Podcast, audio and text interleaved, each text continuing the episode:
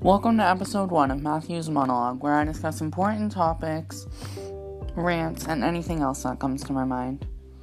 The other day, I was at work cashing people out, and a man came in with his dog.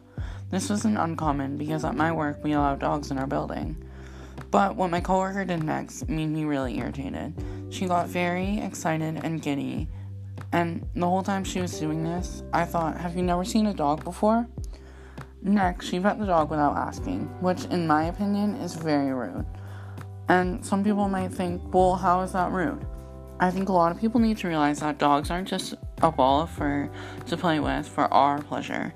They play a really important role in society. They guide, protect, and calm down their owners if they're a service dog.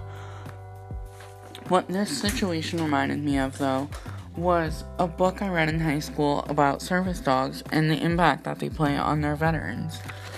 The book was called Unconditional Honor. It really gave insight about how service dogs play a role in veterans' day to day lives. And when you see them in public, it seems fun to you, but to the veteran and the dog, the dog is working. I brought this up to an old friend over text message, and they said something like getting a wheelchair would be more cost effective than to get and train a dog. In my head, this made no sense to me, and I ended up replying with something like, Does a wheelchair pick up a dropped phone and comfort you in a time of need?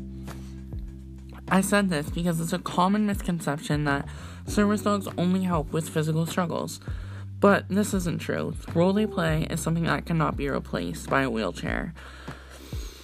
They help veterans feel less lonely, less anxious, and help them pick up dropped belongings and make social situations more comfortable.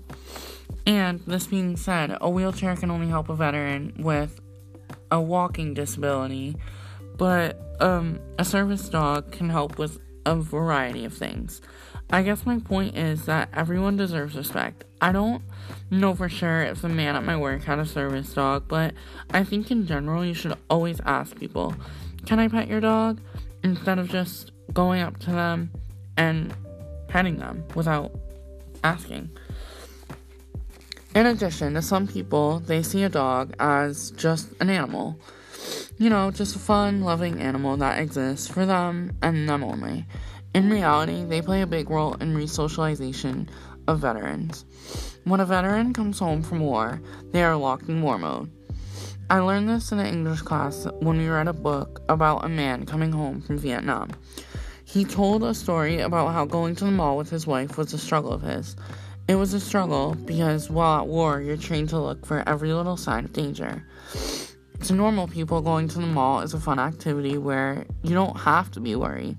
But to a soldier, because they're trained to look for every little sign of danger, this leads to being constantly paranoid in public. A service dog can easily reduce the anxiety and paranoia that comes with being a veteran.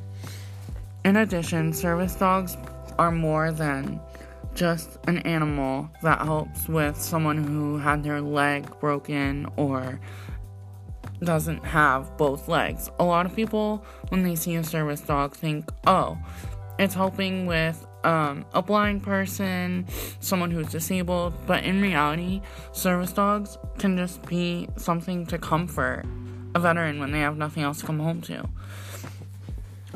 A lot of veterans think, well, I don't need a service dog. But in reality, after getting one, a lot of people change their mind.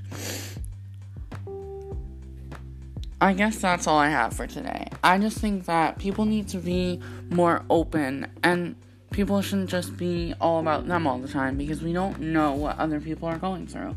We don't know if that man with the dog is just man with the dog or if that dog is on the job working and protecting and helping that man.